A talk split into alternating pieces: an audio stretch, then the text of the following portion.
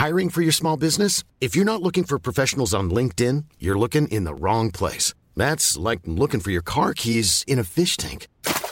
LinkedIn helps you hire professionals you can't find anywhere else, even those who aren't actively searching for a new job but might be open to the perfect role. In a given month, over 70% of LinkedIn users don't even visit other leading job sites. So start looking in the right place. With LinkedIn, you can hire professionals like a professional. Post your free job on linkedin.com slash people today. Millions of people have lost weight with personalized plans from Noom. Like Evan, who can't stand salads and still lost 50 pounds. Salads, generally, for most people, are the easy button, right? For me, that wasn't an option. I never really was a salad guy. That's just not who I am. But Noom worked for me. Get your personalized plan today at Noom.com. Real Noom user compensated to provide their story. In four weeks, the typical Noom user can expect to lose one to two pounds per week. Individual results may vary. Burrow's furniture is built for the way you live. From ensuring easy assembly and disassembly to honoring highly requested new colors for their award-winning seating, they always have their customers in mind. Their modular seating is made out of durable materials to last and grow with you. And with Burrow, you always get fast, free shipping. Get up to 60% off during Burrow's Memorial Day sale at burrow.com slash ACAST. That's burrow.com slash ACAST. burrow.com slash ACAST.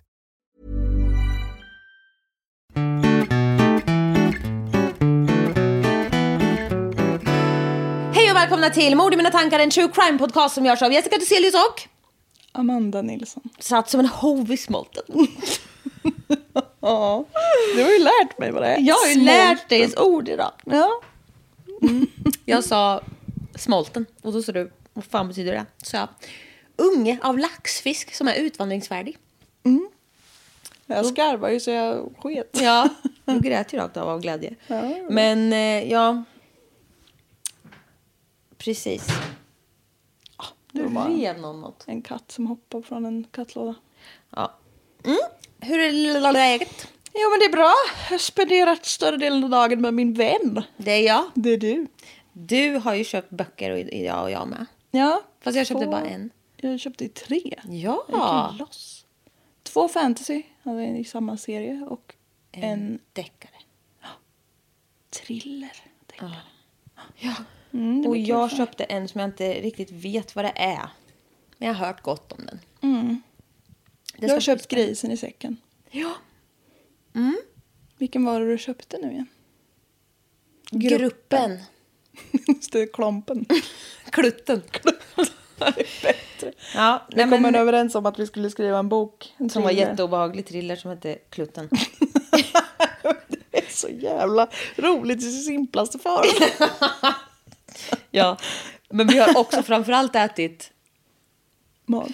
Fan vad gott det var med sallad från Fresh Food. Jag var ju sugen på det hela dagen. Jag var så jävla hungrig. Ja. jag kan inte Nej. släppa klutten. Men alltså vad... Jag stod ju och garvade rakt ut i telefonkiosken på den, i bokhandeln. Du fick ju gå iväg. Ja, jag gick. Jag klarade inte mer. Du slutade inte skratta på 16 minuter. Då gick jag. Jag var så svettig med. Fan vad varmt det är. Men det är ju för dumt. Alltså folk är för många. Tänk dig en thriller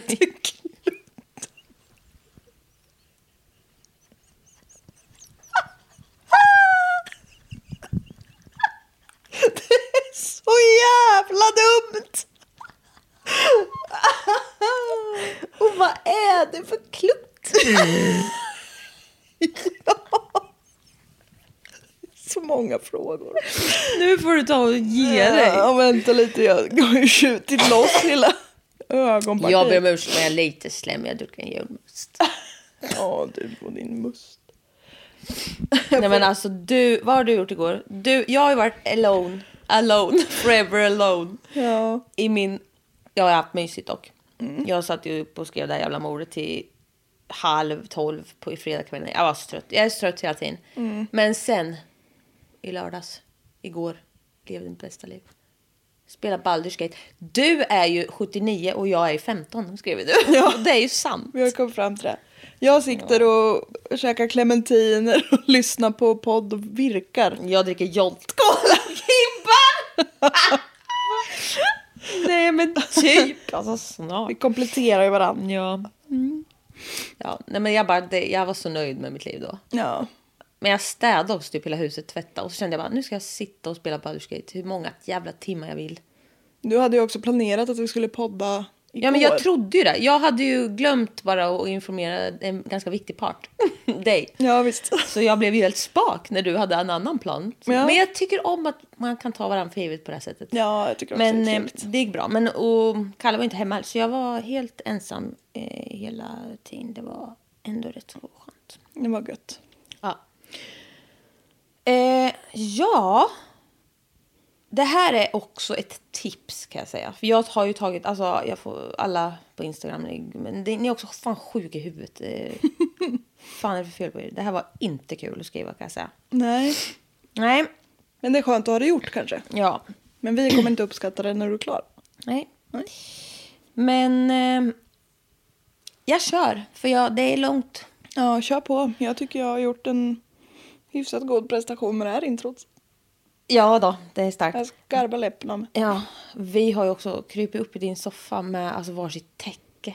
Men alltså, vi har så mysigt nu. Ja, nu är det, nu är det nice. Och Ja. lite mysbelysning. Ja, fy fan vad det är gött. Mm. Den 11 februari 1989 föds en liten bebis. Elisa Izquierdo. Izquierda. Izquierdo. På, Izquierda är vänster på spanska. Ja, jag kände igen. Ja, Jag som nästan är spanjor. ja. Nära nog. La mujer. Ja, ja, ja. Eh, på Woodhull Hospital i Brooklyn, New York. Pappa heter Gustavo Izquierdo och mamman heter Avilda Lopez. Pappa Gustavo hade immigrerat från Kuba och jobbade som kock på ett homeless shelter. Och han var en jättebra pappa. Eh, mamma Avilda eh, sög röv som förälder. Aj då. Låt oss prata lite om henne. Avilda föddes 1966 i Brooklyn, New York och var ett av 13 syskon. Hoppsan. Det är många. Det är ett helt fotbollslag. Ja, visst. Det är lätt att bli lite neglected när man är så många. det Ja, men man kanske får ha den fördomen. Men det var ändå bra. Hon hade liksom all möjlighet till ett bra liv. Ja, okej. Så det var liksom en... Det var föräldrar Ja. som kunde ta hand om sina Ja, 13 barn. för alltså det var ju som när vi pratade om när, med din jävla Rosemary West och de där. Ja. Och de där, Fred. Men eh, att va, va, folk skaffar liksom barn fast de hatar barn. ja. Alltså, vad är Det är det? ett märkligt fenomen. Ja, men det här var inte det. Nej. De Eh, kanske rent av tyckte om barn, därför ja. skaffade de många. Precis. Ehm, men i tonåren så valde hon eh, inte ett bra spår. Hon började hänga med stökigt folk och blev väldigt stökig själv. Hon träffade en snubbe. Ruben Rivera. Ruben. Ruben. Som hon eh, gärna ville ha kvar. Så hon tänkte då att det var en bra idé att skaffa barn med honom. Ah. Ja, Ja, det är ju en riktigt bra det är idé. ett sätt. Ja. Eh, Så hon skaffar två med honom. De flyttar ihop till en lägenhet eh, i ett inte så nice område. Eh, någonting typ så Knickerbocker Avenue. Någonting. Nickelback Avenue. Ja, men typ. Look at this photograph! Fy fan vad dumt. Det är min favoritlåt. Ja. Videon till är ju bara ännu bättre. Jag har inte sett. Nej, gör inte det. Men, ja, nej, men i det här stället så härjar skiten friss. Med två barn hemma så är hon ute och jobbar eh, mycket på eh, sitt största intresse som är eh, eh, crack. Ja. Crack cocaine. Det är ju inte jättebra. Nej. Så hon gör det istället för att ta hand om barn. Ja. Ja, nej, det, Det är De två intressena brukar inte gå ihop. Nej, de är så dåliga. Eh, så Barn hon... och mamma. Eller Barn och mamma brukar just gå ganska bra ihop. Barn och kokain. Crack morsa. Ja. Nej, det är dåligt. Och hon liksom så fort hon hade en peng så köpte hon crack istället för så nödvändigheter till barnen. Ja, hon hade inte många kan jag säga. Men vem är det av oss som är 97? Ja, det... Så fort hon hade lite peng. Ah, Oj, vart du... ah, nej vänta. Det där stod rätt i Ja, själen. shit. Den där högg till det. nej, men ehm, hon eh, hade inga, inte, hon, det var paraknas. Det är också ett skitdyrt att vara missbrukare. Ja, gud ja. Så det är inte så konstigt. Hon lämnar bort barnen till alla möjliga. Och den här mannen också är med på ett hörn. Han tycker också om crack, tyvärr. Ah, Ruben. Ruben. Eh, Men hon lämnar bort ungarna till lite alla möjliga. eh, Och drar iväg och dricker och knarkar och liksom är borta i flera dagar. Alltså så klassiskt Ja, hon är missbrukare. beteende. Eh, till, och till slut så skiter hon till och med i att liksom se till att barnen hon, alltså att barnen är hos en annan vuxen. Jaha, hon bara lämnar Hon bara dem. lämnar dem i lägenheten. Ja, Alltså det är ju så jävla fruktansvärt. Ja. Eh, Och alltså, missbruk är något jättesvårt och jobbigt och en sjukdom och allting. Men alltså man får inte göra illa barn alltså. Vad fan. Nej. Då får man ringa SOS. Alltså det var ju typ inom Jag tror vi pratade om det i podden. Att det var någon som kände bara jag reder inte ut här. Så han ringde SOS på sig själv typ. Mycket Ja men alltså då får beteende. man ju, exakt, då känner jag så här. Jag är för sjuk för att ta hand om de här barnen. Högst rimligt. Alltså gör det då. Ja, ja visst. Men jag tror inte det måste man ha självinsikt och det tror jag inte många missbrukare har. Det är väldigt svårt säkert. Ja. Men, Ja, men det ändå, väl- alltså jag... Nej, man kan inte lämna barn på det här sättet. Nej. Men... ehm, Och kanske någon runt omkring inte är svinhög hela tiden som kan se att mm, nej, det här är nog dåligt. nej, precis. Men det är ju så tyder ju också på att det här området var väldigt, väldigt... Trouble, ja. Ja, ja. Utsatt. Verkligen. Ehm, ja, men det här slutar med att de inte har råd att betala hyran längre. Och för de röker ju upp alla pengar. Och eh, till slut så blir de vräkta. Ja, det blir ju så. Det blir ju det till slut.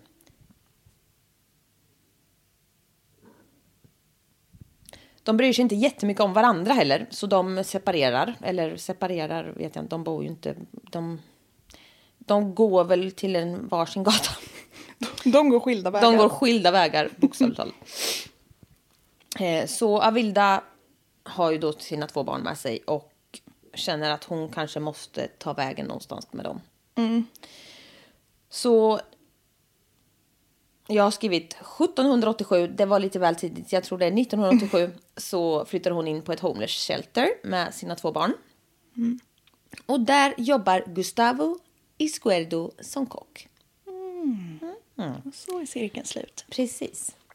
Eh, Gustavo kom till Brooklyn 1980 från Kuba som sagt. Och han hade en dröm om att jobba som danslärare av så kubansk dans. Så jävla nice. Han... Copacabana. Ja. Ja. eh, men han behövde ju pengar såklart när han kom dit. Så att han eh, började jobba inom vården och sen även på det här uh, homeless shelter då, som kock. Så han jobbade hårt. Men hade liksom den att han ville starta liksom en så Dansskola typ. Ja. Mm. Dansstudio. Ja. Eh, Avilda och eh, Gustavo blir intresserade av varandra efter en... Eh, Tidskonversation. precis. ja. ja. Efter en tid så blir Avilda gravid igen. De Gustav- var lite mer än intresserade bara. Ja. Eh, och den här Gustavo är ju en jävla pangkille. Så att eh, Avilda, hon är ju ingen pangtjej direkt. Nej, Känns det som. Så att hon vill nog snärja honom. men hon gillar pang-pang. Hon har, ja. men hon har ju det här knepet då och tänker att, ah, jag vet inte men det känns lite som att så. Skaffar jag barn med den här bra snubben så kommer han att vara fast med mig. sen. Precis. Eh, hon eh, blir ju gravid då, som sagt, men hon bor ju ändå där nu och får stöd därifrån och lite sånt där. Så att då, det är ju på god väg alltså. Ja, det är en hyfsad nivå i alla fall. Det kunde ha blivit väldigt bra här nu om vi stannar här. Ja, ja. Eh, men det kommer det inte bli såklart. Så roligt ska vi inte ha det. Eh, ja, för han såg ju bara att nej, men hon var ju ren och hon sa ju till honom att han var ren och liksom hon styrde upp sig själv och det började bli ordning och hon ville liksom flytta därifrån Hon med honom. sa till honom att han var ren. och, ja, det var han ju hela tiden, men att hon var det. Ja. Du är så ren. Ja. Luktar gott. nej, men alltså hon eh, sa ju att hon var ren och så. ja. Eh, men det var hon inte. Nej. Hon eh, rökte fortfarande crack friskt och sket fullständigt i att hon var gravid. Ja, det är dåligt. Ja. Och när han till slut får reda på det här så får han ju flipp. Rimligen. Alltså, och han är så här, det tar han inte. Utan det liksom, det här är inte okej. Men samtidigt, vad fan gör man? Nej. Han kan ju inte styra någon, och det är hans barn också liksom. Ja, som hon precis. bär på. Och hon, nej men alltså det är så jävla hemskt. Han, Ja, han kan är ju, väldigt maktlös. Han är så jävla maktlös. Alltså så här, vad ska, fan ska han låsa in? Alltså vad ska Mm. han liksom, nej. Nej. Det är fint att du för en gång skulle se dig in i mannens situation. Ja. ja, Ja, men det är mörkt det här. det är jättemörkt. Eh, USA SOS kommer och tar hennes två barn som hon hade sen tidigare då. Family Sig Summer Services. Ja, just. Children and Family Services. eh, så, så det var ju rimligt. Och de placeras hos andra familjemedlemmar då. Eh, och tanken är väl att hon ska få tillbaka vårdnaden om dem när hon kan bevisa att hon I mån av tid. Nej men ja, när hon mår bättre. Ja. Eh, och då får hon liksom ansöka om att få vårdnaden tillbaka. Men det känns ändå fint att barnen får vara i familjen, alltså bland släktingar och sånt. För det verkar ju ändå, hon hade ju många syskon, alltså det verkar ändå bra liksom. Så. Mm. Eh, månaderna går och eh, Elisa, som jag nämnde i början, då, hon föds ju som vi vet i februari. Och det går ungefär lika bra att sluta med droger efter att Elisa föddes som det gick under tiden hon bakades, så det var ju inte jättebra. Idag. Ja, och hon var ju redan, alltså hon var ju en så kallad crack baby. Det är så jävla hemskt, men det är alltså ett fenomen. Det var en jävla crack-epidemi liksom under 80-90-talet typ. Ja, så hon tänder av liksom. Ja, Stackars hon är redan, eh, hon har liksom abstinens när hon är ett spädbarn. Ja, när hon, från sekunden hon föds Ja. typ. Mm. ja, det är så hemskt. Ja, det är riktigt hemskt. Pappa Gustavo gör vad han kan och liksom så ansöker jag om att få full vårdnad och det tycker ju domstolen är rimligt eftersom då hon har ju redan fått två barn eh, fråntagen sig liksom. Så det var inget snack om det.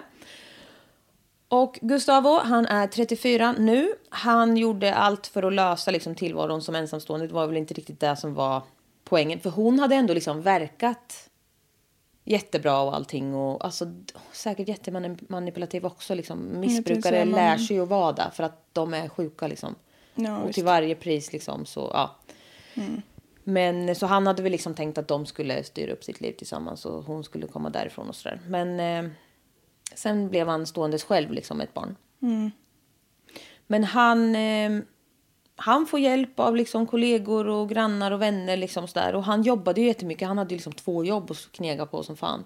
Och på det här um, Homeless Shelter så var det liksom ofta sena pass och sånt.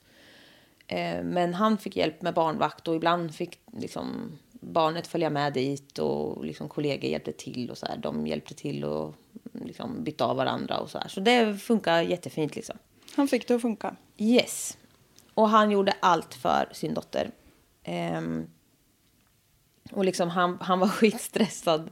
Eh, och liksom han bara shit jag har liksom en människa att ta hand om. Jag kan ingenting. Alltså så här, Kan ändå sätta mig in i. ja men alltså hjälp vad gör jag? Ja. Nu måste jag hålla den här människan vid liv liksom. Och helst så inte traumatisera den alldeles för mycket. Men så han liksom tog föräldrakurser. Alltså han läste böcker. Han läste allt. Alltså du vet han signade upp sig på allt. duktig. Jag vet. Alltså han ville bara göra allting rätt. Ja. Och också nojig person. Alltså jag, det, jag känner att det där hade ju varit jag om det var något. Ska jag få läsa en bok om det här? Ja. Barnevangeliet gärna. Ja. Barn har 19 metamorfoser. eh, ja, nej men... ehm, och han hade liksom jättebra vänner och sådär. Men det var en kollega, eh, Cynthia eh, Noldrow, som han ringde ofta i panik. Och hon, Jag antar att hon hade egna barn och liksom sådär. Och liksom första dagen när han kom hem med henne från sjukhuset så liksom bara...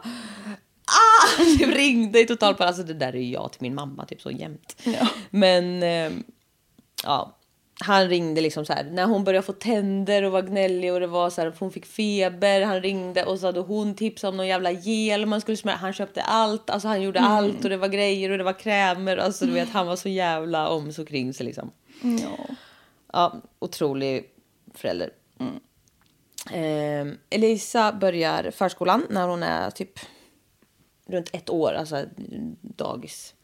Ehm, och varje dag så gick han upp och strök hennes klänningar för att hon skulle vara fin. Och han lärde sig göra fina flätor och liksom uppsättningar med håret. Han var väldigt noga om att han skulle vara väldigt feminin med henne. Så att hon skulle få liksom... Han ville verkligen vara mamma och pappa. Ja, precis. Båda. Ja, han ville liksom att...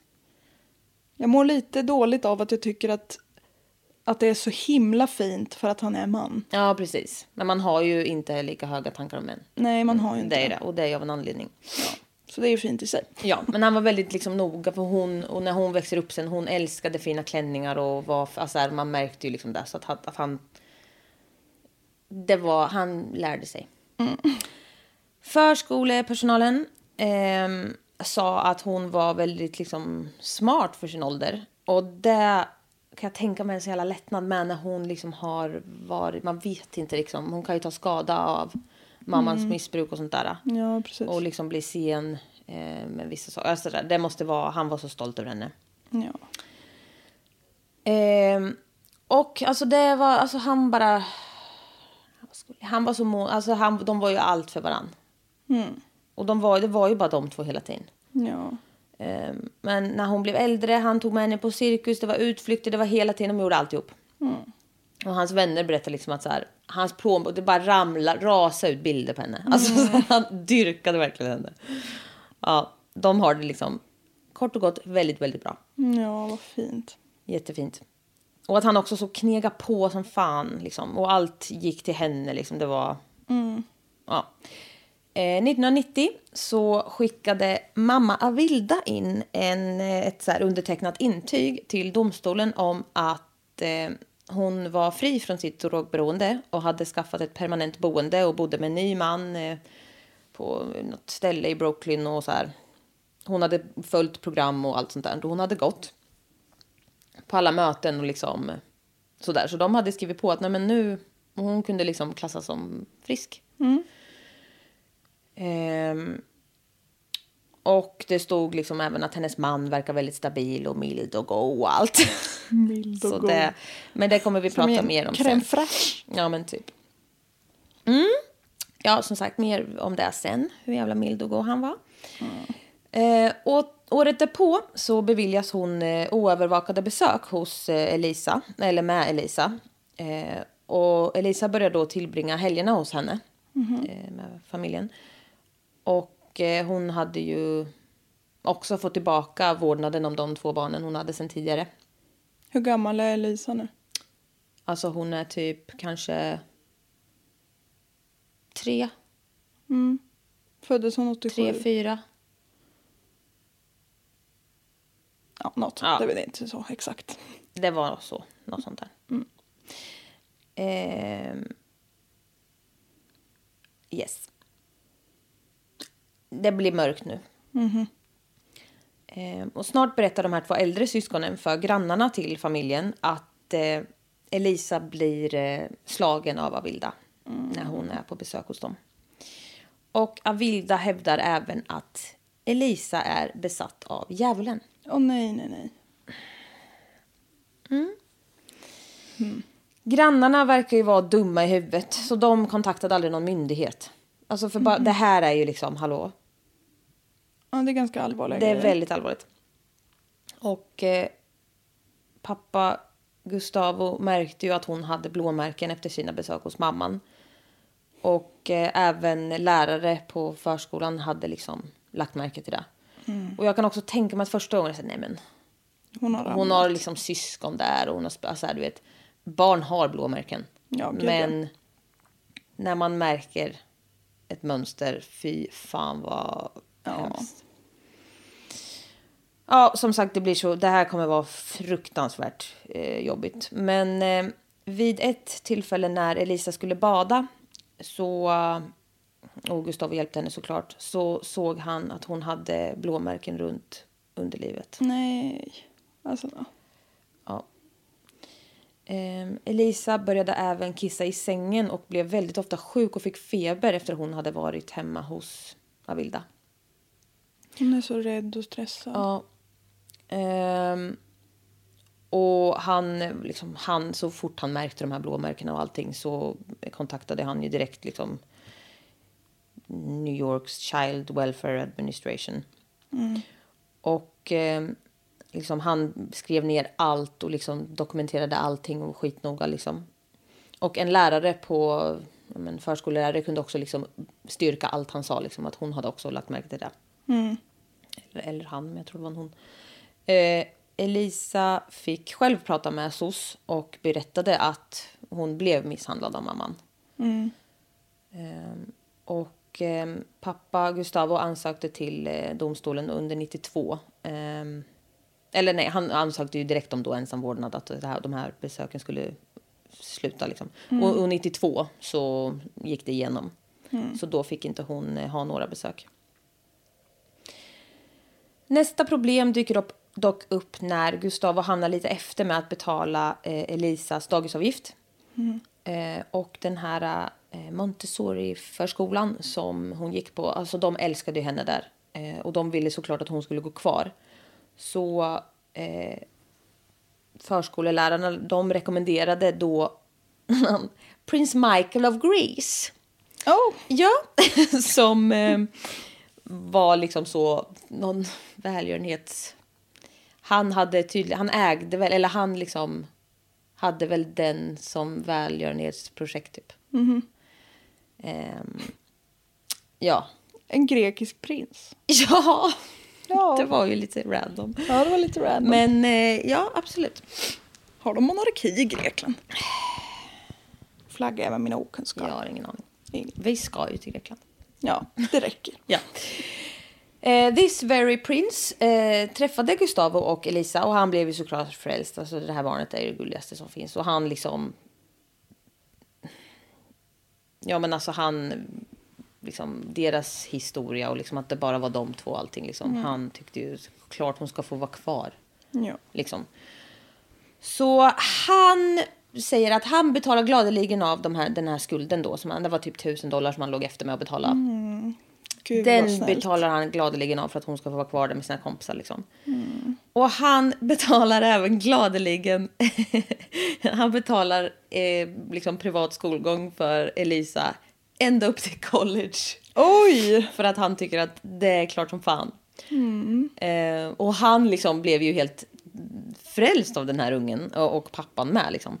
Så han... Eh, eh, liksom, han fortsatte skicka presenter vid alla hennes födelsedagar och vid jul och påsk och allting liksom, och hälsa på och grejer. Men wow. Ja, alltså jätte... Prinsen av Grekland. Ja men verkligen. Och också så, fan de förtjänar verkligen det. Ja, det har kämpats. Han kämpar med två jobb och så går det inte ihop ändå. Alla pengar går till henne. Alltså, Ja. ja. Och liksom fatta att vara ensamstående och knega på. Och så är man det i USA. Ja, nej, det är inte lätt. Med skol, alltså du kan ju tänka dig terminsavgiften liksom. Ja. Ja. Nej men så det var ju otroligt. Ehm. Ja, nu får vi svaret. Elisa fyllde fem eh, 94. Det gjorde ju inte jag. Nej, inte jag heller. Fem månader däremot. Mm. Ja, en gång. Eh, vid den eh, tiden så var det dags för någon så här screeningtest för den här fina skolan som hon skulle gå på. Brooklyn Friends School. Eh, och hon nailade det. Och jag vet inte, det är helt sjukt att man så antagningsprov till en skola när man är fem år. Men Ja. alltså, det var väl så här, kanske Men ska, eh, se är väl- vilken nivå ja, man är på bara. Ja. Precis. Mm, exakt. Om man är puckad. Ja, nej men precis. Hon Ja. var ju dock briljant, ungen. Nej. Eh, när Gustavo eh, hade märkt då att Avilda hade gjort illa Elisa eh, så hade han gjort en plan med sin kusin Elsa, eh, Canizares. Eh, de hade nämligen eh, planerat att han och Elisa skulle flytta tillbaka till Kuba. Ehm, så att hon liksom inte skulle kunna söka upp henne sen. Mm, för att skaka av sig den här Precis. abusive mamman. Ja. Ja, och han hade liksom planerat allting och han hade till och med bokat flygbiljetter och allt liksom. För han kände bara så här, vi startar om där. Också för hennes skull, alltså det är så fint bara. Ja. Men är Kuba så bra? Nej, jag vet inte. Jag vet inget om Kuba. Men han var ju därifrån. Ja, jo, men det är ju en diktatur. Ja, ja jag vet ingenting om Kuba. Hur som helst. Samma dag som det här planet skulle gå, som han hade köpt biljetter till dem, den 26 maj 94, så fick Gustavo åka in akut till sjukhuset med svåra andningsproblem. Det var nämligen så att han hade allvarlig, allvarlig lungcancer. Nej, men snälla vad säger du till Jag mig? vet, det är så jävla hemskt. Som, ja, som bara upptäcktes, hej, kom snabbt liksom. snabbt. Han... Eh, jag vet inte om han hade fått diagnosen lite tidigare eller om de märkte det då. Men det har stått lite olika. Men Nu hade det gått fort utför. det... Ja, ja, när han åkte in akut med andningsproblem så kom han inte därifrån utan han dog. Oh, Jag vet. oj, oj. Det är så jävla hemskt. Oh, Och my jag, heart. jag vet, det här var så jävla jobbigt. Eh, han, eh, han hade nog planerat det här med sin kusin, tänker jag. För att han visste och då kunde kusinen ta över föräldrarollen över henne. Ja. Ja, vad sorgligt. Så jävla sorgligt. Eh, och det, jag tror det var ju antagligen därför han ville komma bort. Eh, Så att vårdnaden inte skulle falla över på mamman. Precis. Eh, Efter Gustavos död så utbröt en vårdnadsstrid typ om ja, vid de här jävla domstolarna i New York. Eh, Elise, eh, förlåt, Elsa hette kusinen. Eh, hon kämpade liksom med allt vad hon hade för att få vårdnaden om henne. Eh, och eh, Avilda har ju såklart vaknat till liv. Och hon hade ju skickat in det här och ansökt och, och liksom så. För hon ville ju få tillbaka de här besöken eftersom hon var ren nu och yada yada. Ja. Ehm, så det blir ju liksom tvist om det här. Eh, och Avildas handläggare och ehm,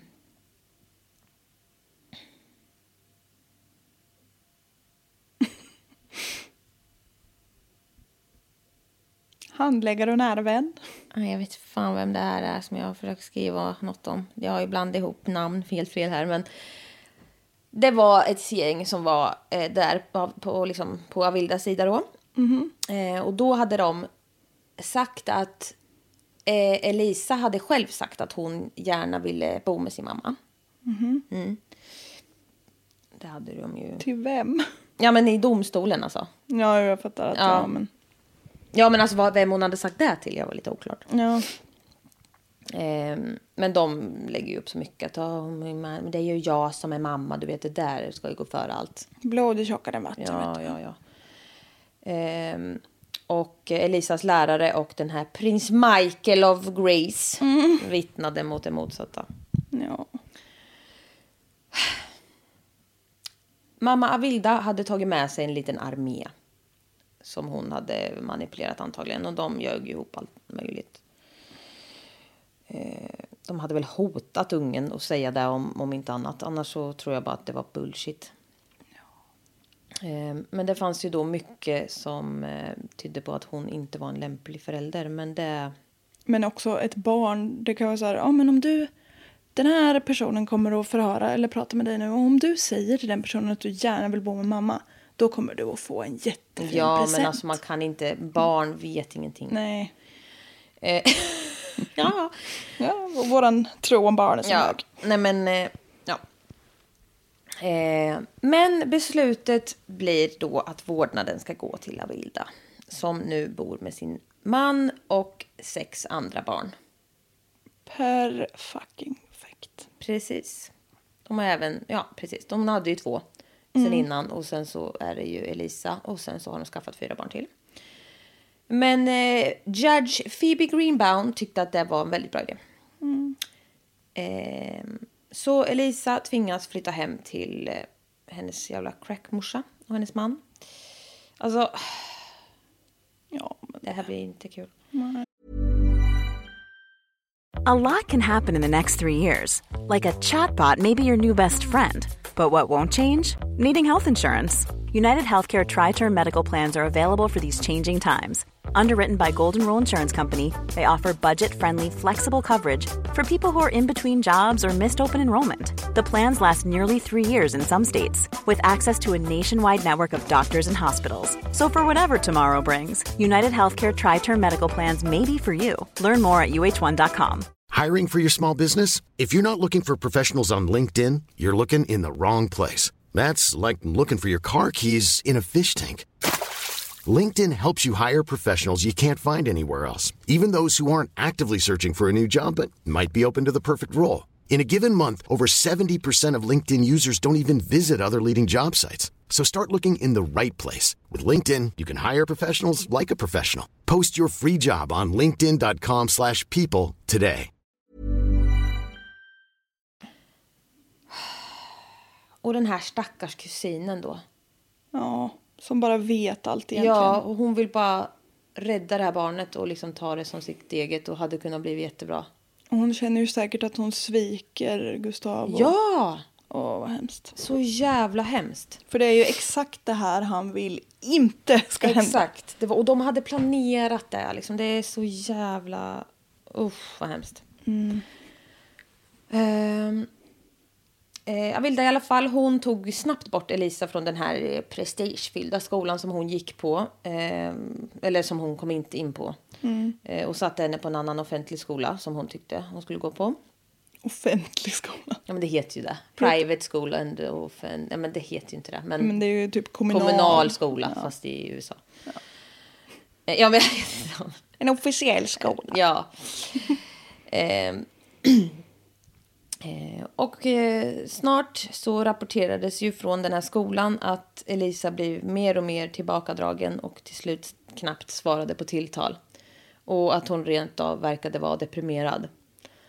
Och eh, lärarna la märke till Elisas blåmärken och hennes skygga beteende och rapporterade det här liksom direkt till det barnskyddsteamet eller vad man vad det heter. Mm. Och skolans rektor och socialarbetare noterade att hon ofta var blåslagen också. Och han hade sett sår och att hon hade liksom problem att gå. Åh nej, åh. Och han anmälde det här ärendet direkt till liksom biträdande chef för CVA, alltså någon myndighet, ja, typ SOS. Ehm, Det, gjorde dock, det gjordes dock hembesök hos familjen Lopez. Men Avilda var, hon var ju bara så trevlig och så himla glad att se dem. Och så hej och hå, allt är jättebra. Ehm, och eh, en man som heter Bart O'Connor från den här myndigheten då, CVA hade vittnat till Avildas fördel i rätten om vårdnadstvisten. För det var typ, det var typ här hon hade gått eh, eh, på program för Missbruket. Ja. Ehm, och, och så. Så han hade ju liksom kämpat för henne då i rätten.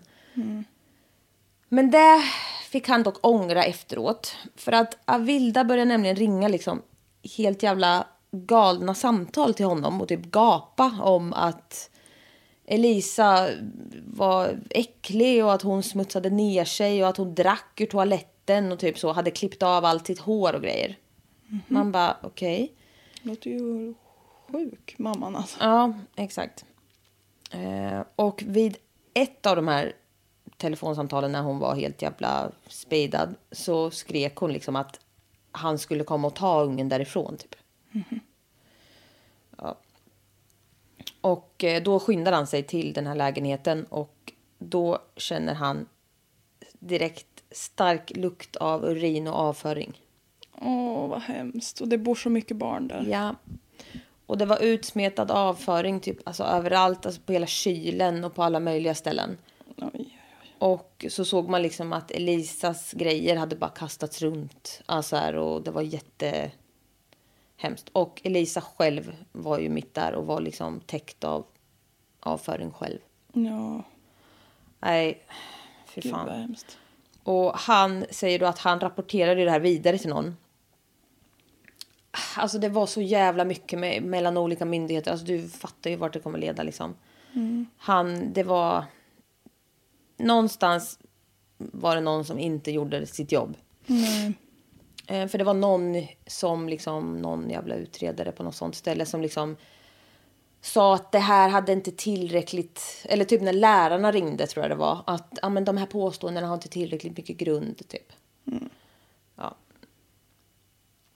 Ehm, Det är ju, alltså, man får ju tänka att även om myndigheterna ofta gör misstag såklart så är det ju också, staten får inte gå in och ta barn hur som helst. nej, absolut inte. Det är väldigt viktigt att det är väldigt välgrundat. Ja, gud ja. Men sen sker det ju absolut rejäla misstag från myndigheternas sida också när Ja. det borde vara väldigt uppenbart. ja Men det är också, Precis. man får se på båda sidorna av myntet va? Mm. Det kan vara lite svårt. Ja. Ehm, när eh, mamma Avilda då fick liksom nys om att de här lärarna ringer och tjallar till SOS. Ja, men du vet. Ja, Så då plockar hon ju bort Elisa från eh, den skolan, ja visst. såklart. Eh, och det, alltså det ska ju inte gå. Men då är det så Nej. homeschool, skriv på ett papper online typ. Ja visst. Ja. Så nu var ju Elisa då instängd i ett rum hemma hela tiden. Istället. Ett bajshem. Ja, liksom fyra, fem år gammal. Eller ja, fem då. Eh, hennes... Eh, alltså det är så jävla hemskt också för hennes pappa har ju varit hennes allt. Och han har liksom också hast, jätteplötsligt gått bort. Och så Ja, liksom det. kastas hon, den enda andra trygga vuxna, inte kanske den enda, de hade säkert jättefina människor runt sig och så eftersom han hade så många vänner och kollegor eftersom han var en underbar person. Men liksom den som hon då var trygg med, den här kusinen. Och liksom deras gemensamma kompisar och de som har passat henne, hans kollegor och allting. Allt det ska bara rivas bort från henne i ett ett jävla svep och sen sättas i någon jävla helveteshåla med en jävla crackkärring och en miljon bajsbarn. som ingen och den får... här alltså crackkärringen har varit elak mot henne förut. Exakt, alltså det är så jävla hemskt. Och de enda andra då som fanns som hon kunde sträcka ut en hand till var lärarna. Och nu har hon inte dem heller. Nej. Ja, Det det bara plockas bort. fan ja. Ehm, Det skulle ju räcka med att bara att pappan gick bort är ju tillräckligt för nej att det här alltså det är ju barnet ska behöva må trauma. dåligt. Så att, ja. ja, ja, Hon behöver alla andra då. Och så bara, hon får ingen. Nej. Nej, fy fan, det är så jävla hemskt. Ja, men nu eh, är hon inlåst i sitt rum, eller i ett rum. Och eh, hon får inte komma ut. Hon får inte använda toaletten. Så hon får ligga i sängen och kissa och bajsa rakt på sig. Typ. Hon får inte komma ut överhuvudtaget eller någonting. Ja. Eh, Avilda sprider rykten till grannar och släktingar att eh, ja, att den här att Elisa är liksom så possessed av Satan själv. Nej men alltså jävla att hon är så besatt av demoner. Man bara vem fan är det som är besatt av demoner? Jävla hårkärring. Ja. Milt uttryckt. Ja. Nej, men hon gick ju runt och bara äh, hon är djävulens barn och fy fan. Och Man bara ja du är ju djävulen själv så du har ju inte biologiskt fel i sak. Exakt. Det är så jävla... Nej, men alltså den här kvinnan är helt jävla... Och, och alltså, varför... Det här är ju också... Varför vill du ha vårdnaden om henne då så jävla mycket om du hatar henne? Ja, exakt. Vad fan är de? Det är ju... Fy fan alltså. Men hon vill ju ha någon att bruka makt över. Ja, det är vidrigt. Ja. Eh, och tydligen så, för hon har ju också så t- 12 syskon av Vilda. Och en brorsa och en syrra som hon pratar med om det här, de liksom köper tydligen allt hon säger. Det är klart att barnet är possessed. Jag vet inte vad, men det är väl, alltså jag vet inte vad som är fel på dem, men det är typ något liknande antar jag. Det låter ju inte bättre. Nej. Eh, och till slut så kom det in från grannar att de ofta hörde Elisa skrika efter hjälp inifrån huset. Nej, men då måste Nej man men ju alltså, de reagera. gör ingenting. De gör ingenting. Och om, alltså, om det händer en gång, då kan jag typ förstå. För det, om det är ett litet barn, för då vet man ju aldrig. Det kan ju vara en lek eller vad fasen som helst. Mm. Men om det hörs ofta. Och att man hör liksom så panik i rösten. Ja, Ja, nej, de gör ingenting. Hon skrek och liksom bad hennes mamma att så här, snälla, snälla, gör inte mig illa. Alltså det var så tydligt. Alltså det är så jävla hemskt. Eh, men ja, som sagt, de här jävla grannarna. Det är också så jävla USA. För det är också så här, ja nej men vadå, vi, då, vi trodde bara att det var så mammans eh, liksom disciplinering, att det bara var det. Mamma, man ska inte disciplinera barn om det är det ni tror att det är. Alltså det här, alltså man, man, det är inte så. Vi gör det. Nej. Framförallt inte... Disciplin behöver ju inte betyda att slå folk. Nej, men om någon säger... Nej, alltså vet du vad? Det där är för sjukt. Och att de Lite också... lätt barnaga måste man Ja. ju få bruka. Så jävla sjukt alltså. Ehm, men ja, det här bara fortsätter. Det är varning, varning. Ehm, Elisa tvingades att se på när alla hennes miljon andra syskon satt och åt mat. Men hon fick ingenting. Eller, ja, hon fick ingen mat. Hon tvingades äta sin egen avföring. Nej, alltså det är så... Jag vet inte vart jag ska ta vägen. Nej. Det påminner väldigt mycket om pojken som kallas diet. Ja. Mm. Ehm, alltså, det, alltså det är tortyr. Ja, Rakt av tortyr. på alla sätt. Ja. Alltså det här är så jävla sjukt. Jag vet inte vad jag ska säga ens. Eh, Avilda använde Elisas liksom hår och huvud som en mopp på golvet. Nej, jag har Hon, inget. kunde- nej, alltså, det, alltså man bara såhär, vad, ha- vad kommer, alltså hur är någon så sjuk i huvudet att man ens kommer på idén? Nej, men det ska bara Hon bara trycker ner förnedras. hennes ansikte och all, alltså här, Nej men det är bara, alltså det är så sjukt. Ja. Max, hur man maximalt kan förnedra och skada någon liksom. Ja. Och vid ett tillfälle då så har hon också klippt av allt hennes hår. Och det var väl då hon också ringde och sa att hon hade gjort det själv. Ja. Men det var ju hon som hade gjort det på henne. Också så jävla... Det är också att förnedra någon. Ja, verkligen. Ehm, hon eh, slog henne och hon brände henne. Men alltså det är också så här, fantasin har inga gränser här. Alltså det är så jävla sjuka grejer. Och det, är så, det här var så mörkt, jag blir ledsen. Eh, varning igen. Alltså det här är ju bara hemskt. Ni har väl redan stängt av, tänker jag. Men eh, ja. Eh, de våldtog henne med olika föremål. Den här pa- eh, ja, pappan då till de andra barnen med den här jävla äckliga mannen då som Avilda var ihop med. Eh, han hetsade de andra barnen att också slå, misshandla och tortera Elisa. Fattar inte. Det är ju ofta så här att det blir ett stackars Hur barn som blir utvalt. Jag förstår inte vad fan det är som föregår. Försiggår i huvudet. Nej, jag fattar inte det heller. Hur kan man sköta om många barn men välja ut ett som man verkligen bara... Ska tortera. Ja, ja för det är ju inte bara så att vi orkar inte med alla barn. Utan det torteras ju verkligen. Det är ju ett steg. Åh fy fan ja. Det är ju inte bara att de skiter i henne utan de gör ju aktiva åtgärder för att göra det så jävligt som möjligt. Ja, alltså neglekt är ju fruktansvärt. Ja, men bättre. Men alltså det här är ju bara vansinne rakt av. Ja, visst. Nej, det är så hemskt. Ja. Ja. ja, men den här jävla karln då som de hade skrivit på de här jävla myndighetspapperna, han var ju så mild Ja, och mild och förstående. rar. Ja, visst.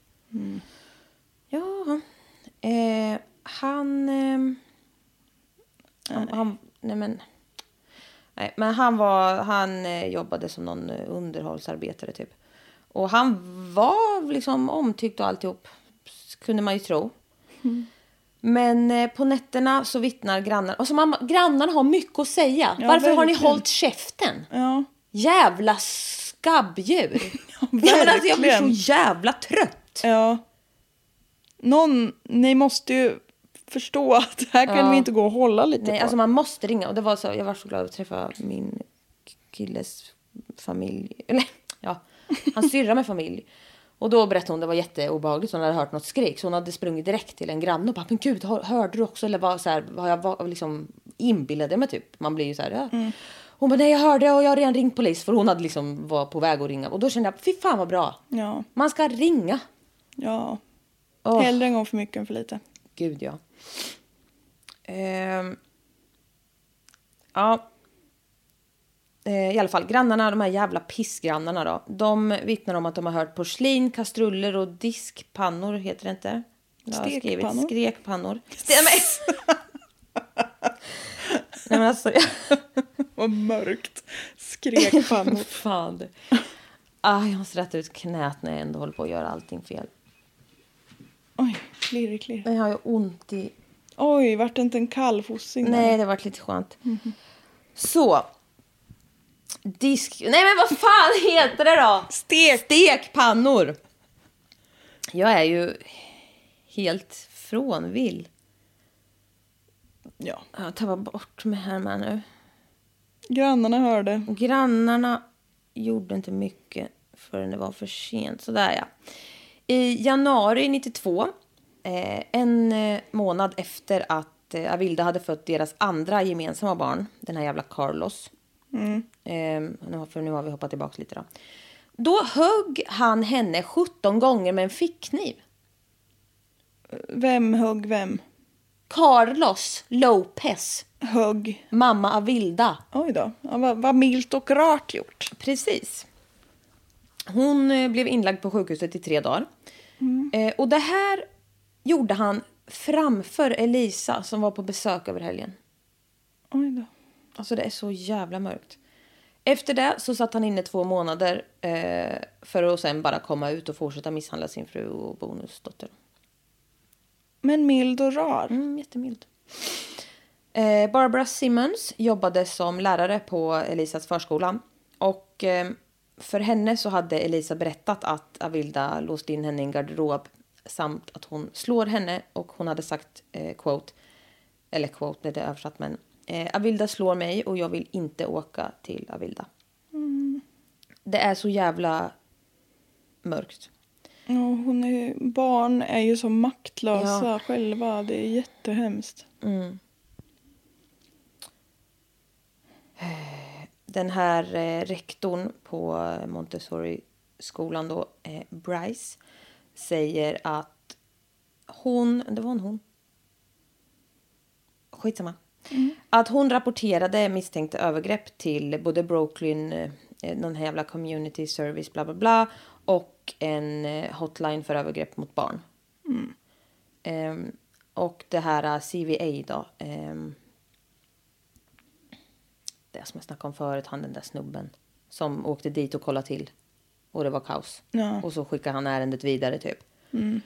Då hade den här uh, rektorn då sagt att så här, ja men de eh, gjorde väl liksom flera besök i det hemmet men sen så skickar de väl vidare och sen så slutar de väl bara som det brukar bli. Typ. Alltså det, Hamna, papperna hamnar i någon hög på någon skrivbord. Ja, typ så. Nu är det grannar vittnar igen.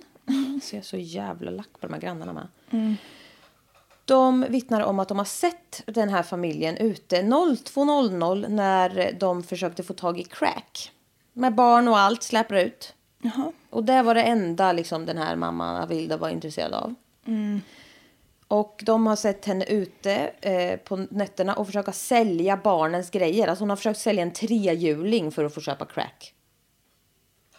Alltså det är så jävla hemskt. Ja, det är det. Och Avilda kallade Elisa för liksom mongolid och en smutsig liten hora. Oj, oj, oj. Ja. Alltså bland annat. Ja, och hon eh, gapade också om att Elisa hade blivit cursed av, vad heter det det? Hon hade fått en spell på sig. Nej men alltså, vad, En förtrollning. Ja, Eller en ja, förhäxning. ja men typ. Att, eh, att hon hade fått det av hennes pappa och det behövde slås ut ur barnet. Ja, antagligen. Ja, visst. Ja, de eh, har, de har ju hört hennes gråt och skrik. Och alltså brottskämpande, brottskämpande myndigheter går ut med att Elisa har utsatts för sexuella övergrepp med bland annat tandborste och hårborste. Nej men usch, usch.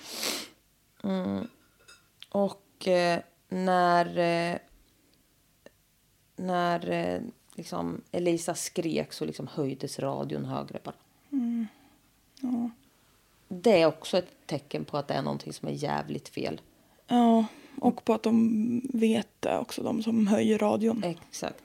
Ja men alltså det var ju mamman som höjde radion. Ja, jag fattar det. Ja, Men alltså, ja, ja, ja, ja. Att något ska döljas liksom. ja. Eh, ja.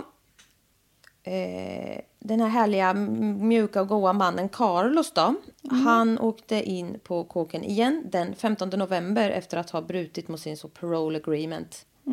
Ehm, och den 22 november så ringde Avilda till en av sina systrar, eh, Mercy Torres. Och sa att Elisa varken åt eller drack eller gick på toa.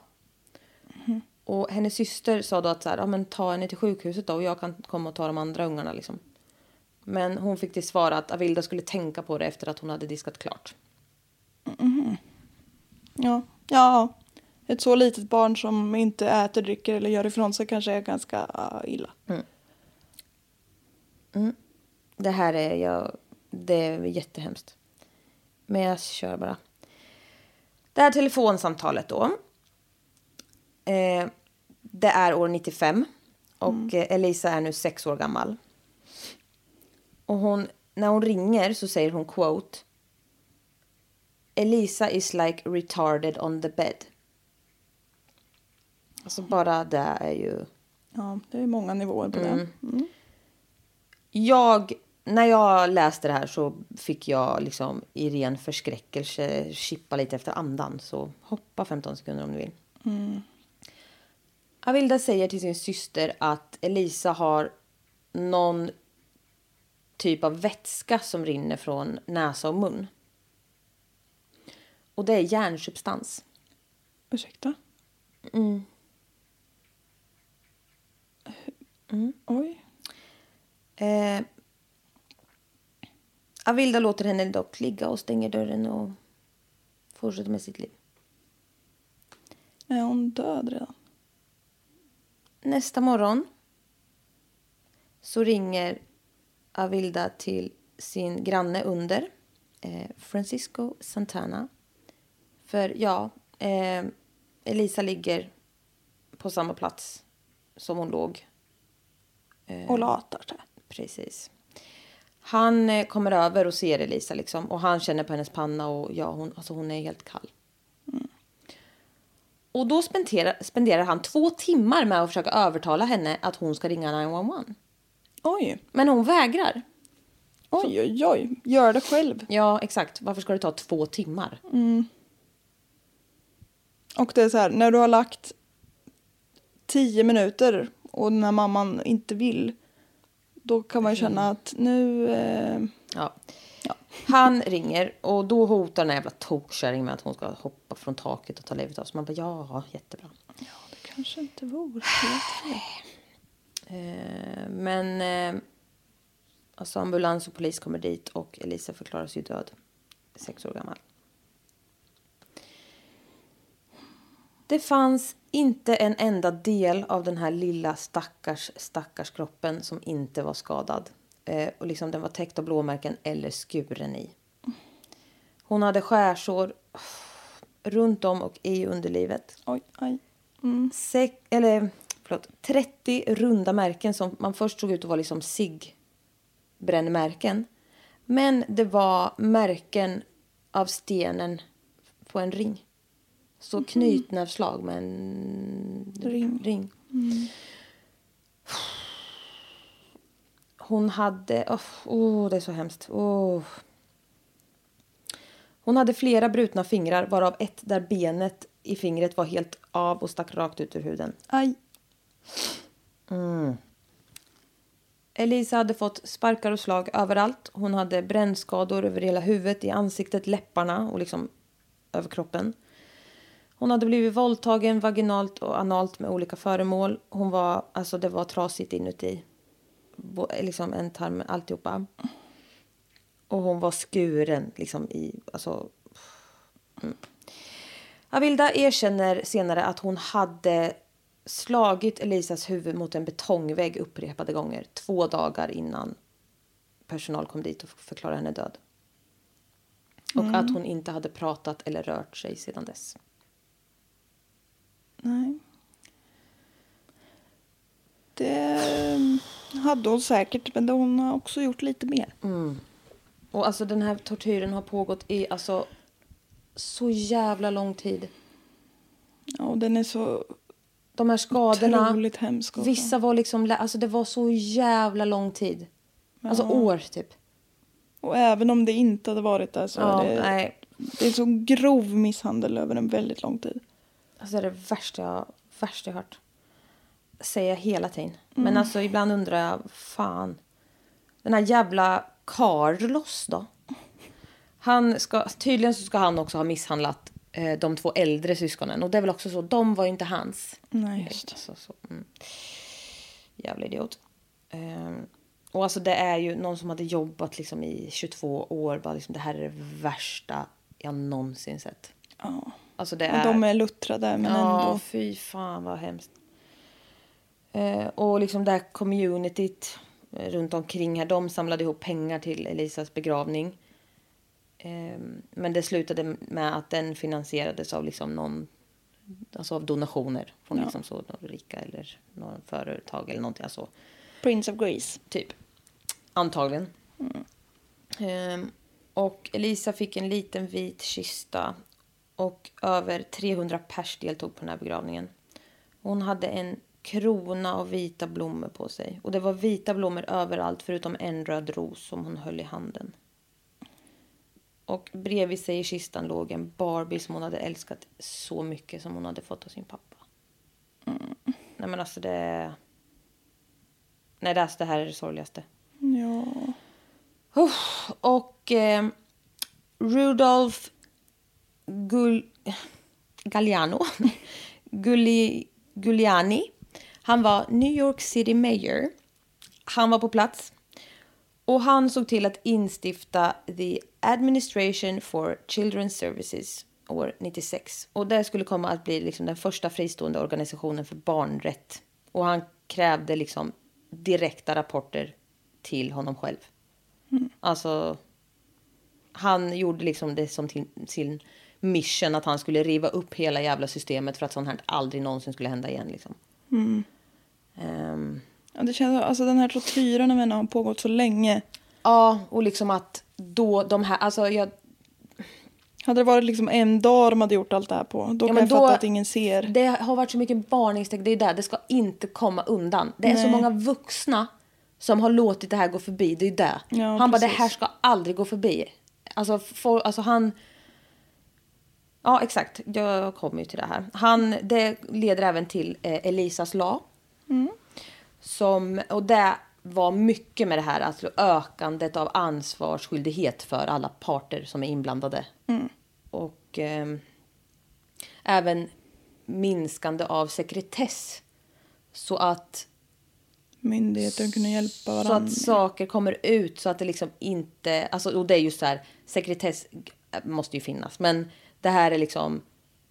De, de, alltså den här typen av fall eh, ska inte hålla på och myglas med. Nej, visst. Det ska ut och det ska sökas upp. Och ska, man ska kunna se det här. Okej, hon har ju redan blivit ifrå, alltså hon har ju uppenbarligen redan alltså, velat skada det här barnet. Alltså det är ju så mycket, ja men det fick inte, alltså här, ja jag vet inte exakt hur det går till, men alltså här, nej men då var det någon annan myndighet och det är sekretess och gör det. Alltså det ska, barnets säkerhet ska komma före allting. Åh, jag blir så upprörd. Eh, Elisas lag implementerades i februari 96. Eh, ja, kort och gott, ökat skydd av barn och mer press på myndigheter. Eh, samma år så ingick Avilda en deal och erkände sig skyldig för andra gradens mord. Eh, vidrigt. Eh, men efter att hon har hävdat att liksom, hon har hävdat sig skyldig... Nej, men jag kan inte prata. Och hon har sagt att hon har varit oskyldig i flera månaders tid. Hon är så jävla full med skit. Ja. Det är helt och omöjligt. ja, jag ska ta livet mig nu. Man bara håll käften. Jävla kärring. Ja. Ja. Hon döms till 15 år till livstid och sätts på Bedford Hills Correctional Facility i Bedford Hills, New York. Rimligen. Ja, det följde nästan namnet på faciliteten. ja, visst. Efter det så har hon flyttats till Albion, också i New York. Och eh, 2013 fick hon sitt första avslag på villkorlig eh, dom, eller villkorlig frigivning. Och eh, alla försök sedan dess har nekats. Men den här Carlos då? Ja, Carlos. Han fick ett och ett halvt till tre års fängelse för misshandel. Han hade bland annat eh, slagit Elisas huvud också mot en betongvägg framför de andra barnen. Ja, han har låtit saker hålla på. Jajamän. Ett och ett halvt år. Ett och ett halvt till tre. Så antagligen ett Ja, visst. Halvt. Nej men alltså. Ja, det var, det var snällt av dem. Det är ändå USA. Kom igen. Ja, jag antar att det är ju säkert... Han- Det gick inte att bevisa och Nej. tjala, men... Har man massa barn i sitt hem som man har vårdnaden om. Det kanske han inte hade och för sig. Det kanske bara var hon, men... Ja, nej, så, så var det med det. Stackars barn och stackars den här kusinen och alla hans vänner och lärare och alla som älskade det här barnet och ville ge henne världens bästa liv. Och så var det två, eller en egentligen, som bara nej det ska hon inte ha. Jag ska henne. Ja. Nej men det är så vansinnigt. Ja, man, ser, man känner ju bara hur den här kusinen bara, jag sa ju det. Varför lyssnar ni inte på mig? Jag sa ju det. Fy fan vad maktlös. Nej det här, alltså jag blir så ledsen. Alltså det här, jag var ju... Alltså när han... Jag, när jag började... Alltså vad fan tipsar ni om? Ni är ju sjuka i huvudet. Men det är också så typiskt jag att skriva om det här fallet. Ja du gillar ju att ta upp Fy fan vad hemskt. Och liksom, alltså jag visste inte att pappan skulle... Alltså, jag, Nej men på, det är så många lager Men på ett sorg. sätt så känner jag bara så här... Nej, alltså nej jag vet inte. Åh, pappan.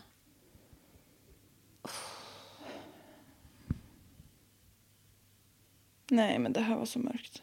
Förstå hans oro när han inser att han har aggressiv lungcancer och kommer dö. Alltså på en vecka typ stört. Jag kommer stört. Dö. Ja, Ja. visst. Nej. Fy fan.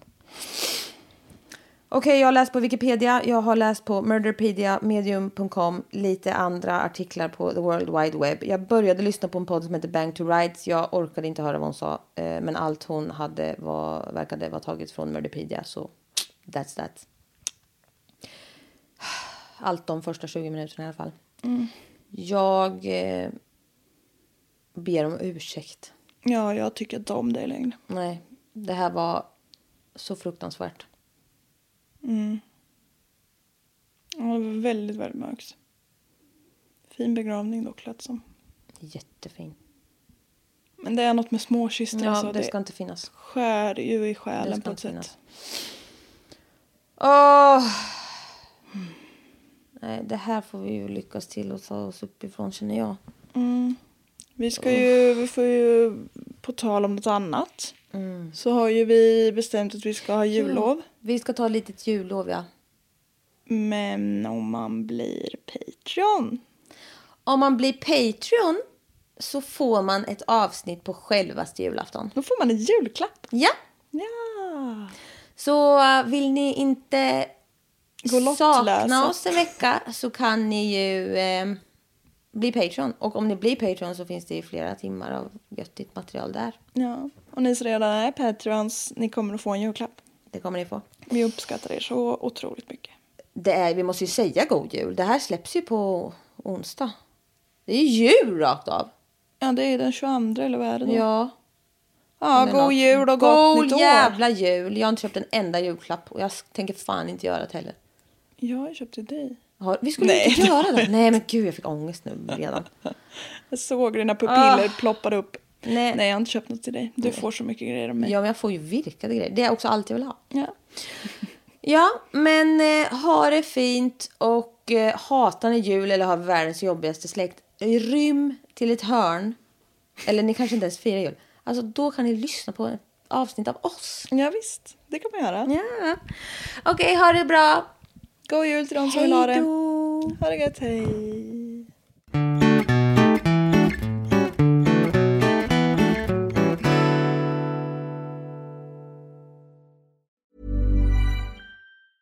Hey, it's Paige DeSorbo from Giggly Squad. High quality fashion without the price tag. Say hello to Quince. I'm snagging high-end essentials like cozy cashmere sweaters, sleek leather jackets, fine jewelry, and so much more. With Quince being 50 to 80% less than similar brands. And they partner with factories that prioritize safe, ethical, and responsible manufacturing. I love that. Luxury quality within reach. Go to quince.com slash style to get free shipping and 365 day returns on your next order. Quince.com slash style.